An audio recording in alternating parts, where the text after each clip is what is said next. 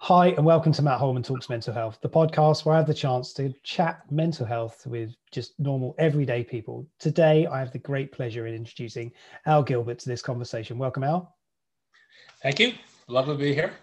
Good to see you. Um, this is one of the episodes from the Podathons. This is episode 15, which is just incredible. Um, Al's dialing in all the way from San Francisco for anybody that's watching or listening. Um, so I'm going to let Al do his introduction in a second. But Al and I have known each other for for many years, actually, a very very long time. Um, we were both young men um, back in the days of, uh, of, the old BTI days, Business Travel International. I think that's where it all stems back to somewhere in the very very dark distant past. Um, but we've we've sort of kept in touch through social media as we do with many of these things. And just recently, I had the, the honor of, of attending a podcast that Al was hosting. So I'm returning the favor today. Today we're going to talk about mental health. So it's great to have you. If you'd like to do your introduction now, that'd be great. Thanks. Well, it's great to be here, uh, Matt, and um, I, am a big supporter of what you're doing. You're doing God's work, Matthew. I, I must say. Okay. Uh, no, it's, it's very, very important. Um, so uh, my name is Al Gilbert. Al is short for Alfred and uh, I live in San Francisco, or just outside San Francisco, in a little town called Brisbane. Well, we call it Bris. We say Brisbane, but they pronounce the proper pronunciation is Brisbane. Mm-hmm. Um, I've been married about 25, 25 years, coming up on 25 years my, with my lovely wife, Carol. Uh, Carol and I are what I call PINKS, P I N K S, which means pets instead, no kids. Okay. So, um, I'll start with the question, you know, what do you do for a living? Um, and it's the right question, uh, but usually the wrong answer. And usually when people say, what do you do for a living? They say, well, I'm in sales or I'm in account management or I'm in some profession. Um, but that's not what we do for a living. It's what we do for a livelihood. So I'll, I'll answer the question, uh, what, Al, what do you do for a living? Well, what I do for a living is exactly what I'm doing right now uh, as I'm talking to Matthew and I'm talking to people and I'm supporting people and helping people. And, and this is my passion and this is, this is what, what brings me joy. What I did for livelihood before I retired, compliments of the COVID economy, but what I did for a livelihood was, as Matt mentioned, was in the, I was in the travel industry. I was doing corporate sales, uh, working for BTI, CWT, Amex, GBT, and one of the things I really loved about sales, there's some things I didn't like about sales, but one of the things I did love about sales was the human connection that we would make. Uh, you know, building, initiating, and building and maintaining relationships with customers. Uh, I really enjoyed that. And so I have two cliches about my career. Uh, number one is I I don't sell. I help people buy, and and in the course of doing so, uh, what they buy may not be what I'm offering, and that's okay. And secondly, I don't make sales, I make friends. Uh, and in so doing, many of the customers that I made over 30 years are people that I've stayed in touch with uh, for almost 30 years. Mm-hmm. Uh, and some of those people became repeat customers as I moved from company to company. Um, so, um, so that's been really, really nice. Now, uh, so what I did, decided to do in June of last year, as a result of the compliments of the COVID economy, um, so I decided to apply the best part of sales into a new livelihood. And I founded a little one man consultancy called uh, Advisory Options. Uh, and here I help people uh, with their resumes, find new jobs. I can help uh, companies talk about some of their new ideas. Um, and my title is Chief Listening Officer. Uh, and I think that's the best part about sales is, is listening to people and, um, and getting to know um, you know what, what they're interested in and and, just helping them. So, um, and so I wanted to put it out there that right now I'm, I'm, I'm offering my services free of charge, pro bono. Uh, and if anyone is you know interested in, in my assistance, I'm happy to help. Uh, just go to advisoryoptions.net, uh, pick a calendar time, and we'll take it from there. Brilliant. Brilliant. Well, thank you for that, and um, thank you for sharing that as as the starting point. You know, it sounds like listening is a key part of what you do today, which is fantastic. And talking about mental health, one of the biggest parts is the ability to listen as well. So I'm going to ask you to tell a story, please, for us, Al, if you can. Just a story around your journey with mental health. What that means to you, how you interpret that is entirely up to you. But let's take this conversation forward. Sure, absolutely. When I think of mental health, obviously it's an extension of um, physical health. Yep. Um, but I like to think of it in terms of an uh, of another um, name, which is mental well-being. Um, and uh, my journey with mental well-being, mental health, uh, started on the day I was born, and will continue until the day uh, my spirit is reincarnated into another soul. So it's a you know it's a continual journey. It's not a destination. I think we all know that. Um, and what I try to remind myself is, is that we were born at the moment we were born. We were born with perfect mental health. Mm. Absolutely, and there was there was you know we were young, we were innocent, we were children, um, and so as as I've learned over the years and as time gone has gone on, my journey with mental health, and I've had some detours and deviations, but my journey with mental health is um, is, is is basically a continual journey, and and my goal is to sort of stay on track. You know, sometimes we'll veer a little bit to the left, we'll veer a little bit to the right. Um, and, and what I keep reminding myself that of is that uh, the, the, the ability to stay on track takes a very, very little correction. Yep. Uh, it doesn't always take, you know, a big epiphany of experience, but sometimes it just takes a little correction day to day, day to day. Um, so I have a couple of tools um, that helps me keep me on track. One is um, uh, what I, it's a triangle, you know, like mm-hmm. a triangle. And if you can picture a triangle, you'll know that it can be divided into three parts. So there's a top, there's a top third, which is the smallest. Then there's the middle third, which is a little bit bigger. And then there's a bottom third, which is the, the largest of the three thirds, correct? Yep. So on the top third is where I'm happy. On the middle third is where I'm content. So I'm more content. I'm content more often than I'm happy, but you know, it's not not far off. And yep. so right now, today, as I speak to you, Matt, this is a happy moment. But sometimes you're not always happy. You have to settle for content. You know, content is where I, I go when I realize that I have my health, I have my marriage, I have some money in the bank, I have nothing to complain about. I'm content. Okay. And then there are bad days. Then there are blue days, there are dark days, there are sad days, there are challenging days. But even on my worst day, Matt, I'm grateful. Even on my worst days, yeah. I'm grateful. And that's that's kind of where, where I stand. Um, and then the other tool that I use to help guide me, you know, on, you know, on the on the path is the um, is a power of forgiveness. Mm-hmm. Now, forgiving other people is relatively easy forgiving myself is very difficult. it's very difficult. Yeah. I mean, I, I mean, I can, I can get into a pity party of self-criticism in a heartbeat. Oh, yep. Uh, and and I and and I, I hate to make mistakes, and um, and I'm afraid to make mistakes. But but I, I, I eventually I learned I, I've learned okay, it's not the end of the world. I made a mistake. I forgive myself. We'll, you know, we'll go on.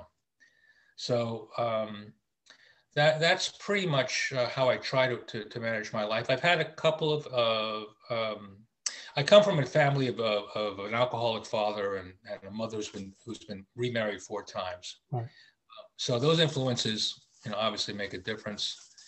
Um, my biggest fear is abandonment, mm. really. Okay. Um, and, uh, and, I, and I, and I, and therefore, even on an adult basis, I, I really hate to get lost. Uh, I mean, I just really get weird when I get lost. Uh, but I remember I had experience when I was uh, very young, probably, I'm trying to think, I don't know, seven, eight years old. And I grew up in the Virgin Islands in the Caribbean in, in St. Thomas. Uh, and one night, my mother, my stepfather, um, decided to go next door to just have cocktails or dinner you know, with some, you know, with her neighbors. Yep. And being of that age, I went to bed very early and generally slept through the night. But for some reason, I, I woke up and I walked out of my bedroom. I looked around the house and there was nobody there. I mean, absolutely nobody. And I just, I just lost my mind. I, I, I, can almost recall the, the feeling so many years later. I felt like the bottom had fallen out of the universe. Wow. Uh, and even though I could visually know that I was in this place that seemed familiar, I just thought I was floating out in space. Um, so I, I, I, screamed loud enough and long enough uh, for my parents who were next door to come to hear me and come back and you know and obviously take care of me. Mm. Um, but um, yeah, so so yeah, abandonment was was an issue then, and and, and it still affects me today. Wow, wow, that's profound, isn't it? It affects you for so many years. And do you? Yeah, it does, and um, and as I said, the we were I think as human beings we're born with perfect mental health as as children. Yep. And, and we just get influenced, um, you know, along the way. Um, you know, going back to the point about self confidence and self esteem, um, I'm not sure if it's strictly the Western society or you know Western Hemisphere society, but you know we're influenced all the time and we're judged all the time. You know, we're judged in school by our grades. Um, you know, we're judged um, by our friends, by our possessions. Um, you know, we have a career, but every year we have this thing called a performance review. you know, where where we're judged again, and we have yeah. to, and we have to justify why we're here and why we should stay and why should we be rewarded, and so it's a it's a it's a constant battle. Mm. Yeah. So one one of one of the things that uh, I, I look forward to in my is in my retirement you know, career, if you will, uh, is returning to my childhood. Mm-hmm. Uh, uh, so, for example, when I was again very young and didn't know any better, I just spoke my mind. I was talking to a young little, you know, little girl about my age, and I said, um, I said, "What does your daddy do?" And she said, uh, "Oh, I don't have a daddy." And having the precocious sense of humor that I do, I simply said, "Well, why don't you get another one?" so yeah. that was the first time I was sort of pulled aside and coached um, that no, you don't say those kind of things. Sure. You have to be yeah. careful and, and, and this, that, and the other thing. So, um, you know, I'm trying to return to my childhood roots of innocence.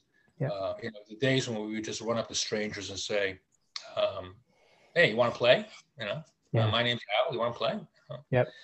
Now, having said that, I, I mean, I, I do respect the boundaries of, of adult protocol. I don't I don't yeah. ask women how old they are and how much they weigh. Um, but bad move. Yeah, bad move. But I, I, I, do try to stay yeah. You know, as natural or as, as mm. innocent as I can. Of course, yeah. So is um, it is it's it, it's it's been a, really interesting sort of experience then that you've been through with all of that. I love this triangular thought. I want to dwell on that just a little bit if we can, just to sort of come around a few of those thoughts on it. You, you, know, the biggest piece at the bottom is that bad or sad or you know those negative feelings and thoughts. And you talk about staying on this pathway and not deviating too much. Are you are you conscious of when things do? You, are you sort of self aware of when things are changing and when things are getting a bit too too much? I, I become better at it. I do, and I've become more communicative about it. So, uh, okay, yeah. I, I know you've spoken to a lot of people about, you know, you know, who do you turn to when, mm. when things uh, when things are, you know, challenging. Yep. Um, I, I don't tell everyone all the time how I feel, but I have a handful of people that if they ask me how are things, I'll say I'm sad. It's a sad day. It's a blue day. Okay. It's bad. Um, yeah. I was, I was also thinking about, you know, friends. You know, we have we all have a lot of friends. Some are closer than others. Yeah and uh, I, I, have a few close friends, but what what doesn't make them quite the best friend is that they they're empathetic up to a up to a limit. Right. Uh, there's only so you know they can, or they try or they they, they very nicely try to um, find solutions for me. Right. Um, so I think empathy is really important in mental mental when people are supporting me or I'm supporting others, I, and that's why I like the title chief listening officer. Yep. Is, is to be as empathetic w- without solving things, mm-hmm. which which is a lesson I keep have to remind myself again and again in my marriage. Uh, you know, because you know my spouse would complain, and my first instinct is to solve. I said, no, no, I just have, have to listen. Yep. I have I have one friend that I that I consider my best friend, mm-hmm. and I define him as such because he's the only one I would admit murder to, if I committed murder. Right. Okay. Well, that's a good friend, right? Yeah, it's a good friend to have. Yeah. There were there were some close friends that I would I would I would admit that I was considering murder. Yeah. But but there's only one best friend that I that I would admit murder to. So. That's a test of friendship for you if ever you heard one, right? I yeah. think it's an it's an interesting one, definitely. Okay, yeah. So so do you do you talk often to this person? Is it somebody you would confide in often, or? Um, no, frankly, no, not often. He's just. Um, I, tell you the other thing that made him a best friend. Um, we were uh, friends in college. Oh, okay, right. And uh, we weren't particularly close then, but uh, we, be, we, we became much closer after college. We were both living and working in New York City, and he was on a on a on a on, on a professional tra- trajectory with Philip Morris, you know, cigarettes. Okay. Yep. Um, and he had a terrible habit of, of making and breaking appointments with me. You know, uh, ow, something came up. I just got, you know. Yeah. One, one, one, one day I got into this terrible, terrible row with my girlfriend, terrible argument. And I was just feeling really, really despondent. And I called him up and I said, Larry, I just feel like done. You know, you know, Sylvia and I and his and and I could hear him. You know, this is this is the pre-internet days. I could hear him flipping the pages of his calendar back and forth. And he said, "Al, I got to move some things around, but I'll meet you for lunch." Yeah. And this is the same guy who would make plans like a week in advance, and the day and day before he would just cancel them. Right. Okay. Yeah. But he knew he knew yeah. that something was really really wrong. So. Yeah yeah when you can tune into that i think that's a that's a skill isn't it that you can you can recognize okay i need to adjust something and that's the thing we're trying to help managers and people out there actually do now is is tune into these things where somebody does need that little bit of you know support empathy compassion whatever you want to call it i, I think the most important thing as a supporter as you as you are and mm. i try to be is to um, is to respond to um, communication yeah. Um, so one of the things that I prided myself in sales is that I, I, if someone emailed me or telephoned me, I would return that email, telephone call with, within the day or, or certainly by the next day. Yep.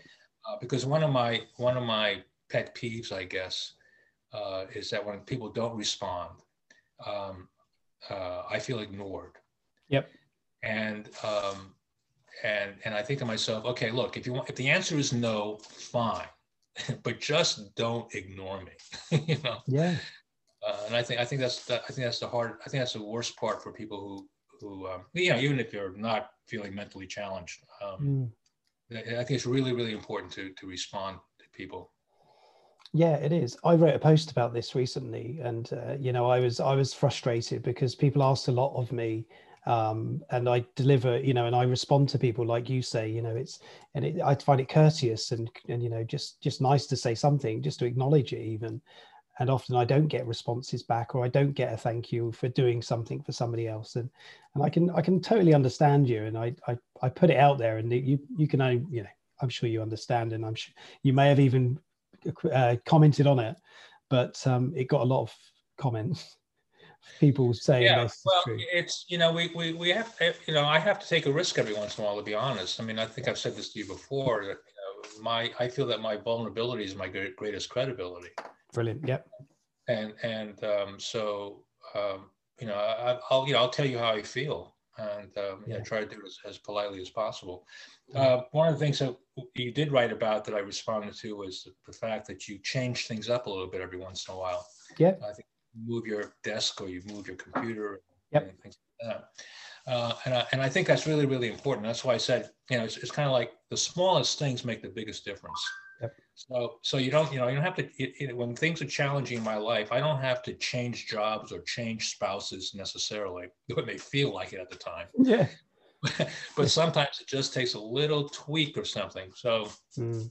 I, you know, for instance, I was thinking about of a challenge where, let's say, I was working with a manager, like you know, say you're my manager, yeah. um, and things are just tense and you know difficult. Um, uh, so, and then you know, normally, you know, we, we, would come into the office. I would say, "Good morning, Matt," and you say, "Good morning, Al," and go to our separate offices and whatnot. I thought one day I'm going to walk in and say, "Good morning, Mr. Holman. Can I get you a cup of coffee?" All right and and you probably be startled and you go, Mr. Holman, yeah, and you and you would smile. Yeah, and I, and I said, yeah, yeah, Mr. Holman, would you like a cup of coffee? You just you just tweak things just a little bit, just yeah. to, you know, and it can make a big difference. You've never got me a coffee before. What's this all about? Exactly. Yeah. right. And it, it, takes you a little bit off guard, and yeah. uh, know, I think I think you're right, and I, you know, when I talked about that, and actually, I'm sat in the the place where I was sat when I wrote that post, which is this is my wife's desk and my wife's office, and I was in my office, so you know, up the back, and and it was that realization, and actually, I got more productive by changing that perspective. You know, coming to a different space and working in a different space, and I know not everybody has the ability to do that, but you know, even even at the dinner table, I don't always sit in the same seat. You know, for years I did, but now I mm. don't. I've just sort of, you know, adapted it to to make it more sort of well when there's not much variety out there at the minute. There's you can make your own, I guess. Well, the thing about COVID, we'll talk about COVID a second. Mm. Uh, what's ironic about the, uh, the COVID society, if you will, is that on one hand, it's really restricted my ability to physically see people. Yep. So it's I I, I kind of see uh, less people than I ever did before. But with social media and, and, and opportunities like this uh, and Zoom meetings, I'm actually I'm actually getting to know more people than I've ever known before. Yeah. That, don't you find that unusual? Yeah, definitely. And and reconnecting, I found this a wonderful experience to reconnect with people I haven't spoken to for years and just sort of pick up a conversation like yourself. And you know, I've done many of these with people who I haven't seen for well, the, the longest was 30 years, somebody I went to school with I hadn't seen. But you know, right it just gives us the ability because we've paused and we've now got time. I do think that's really important. We've got time to think about, okay, oh, you know what, I'm going to send that message that I've been meaning to send. Or, and I always encourage people to do those. You know, if you've been meaning to send the message, send the message. Right? It's it's only you that stops that happening. Um, yeah, it's it's fascinating. COVID has changed. Well, that's one of the you know, points of advice that I tell people uh, in my work. Um, um, and and this helps my personal mm-hmm. sense of mental well-being as well. Yep.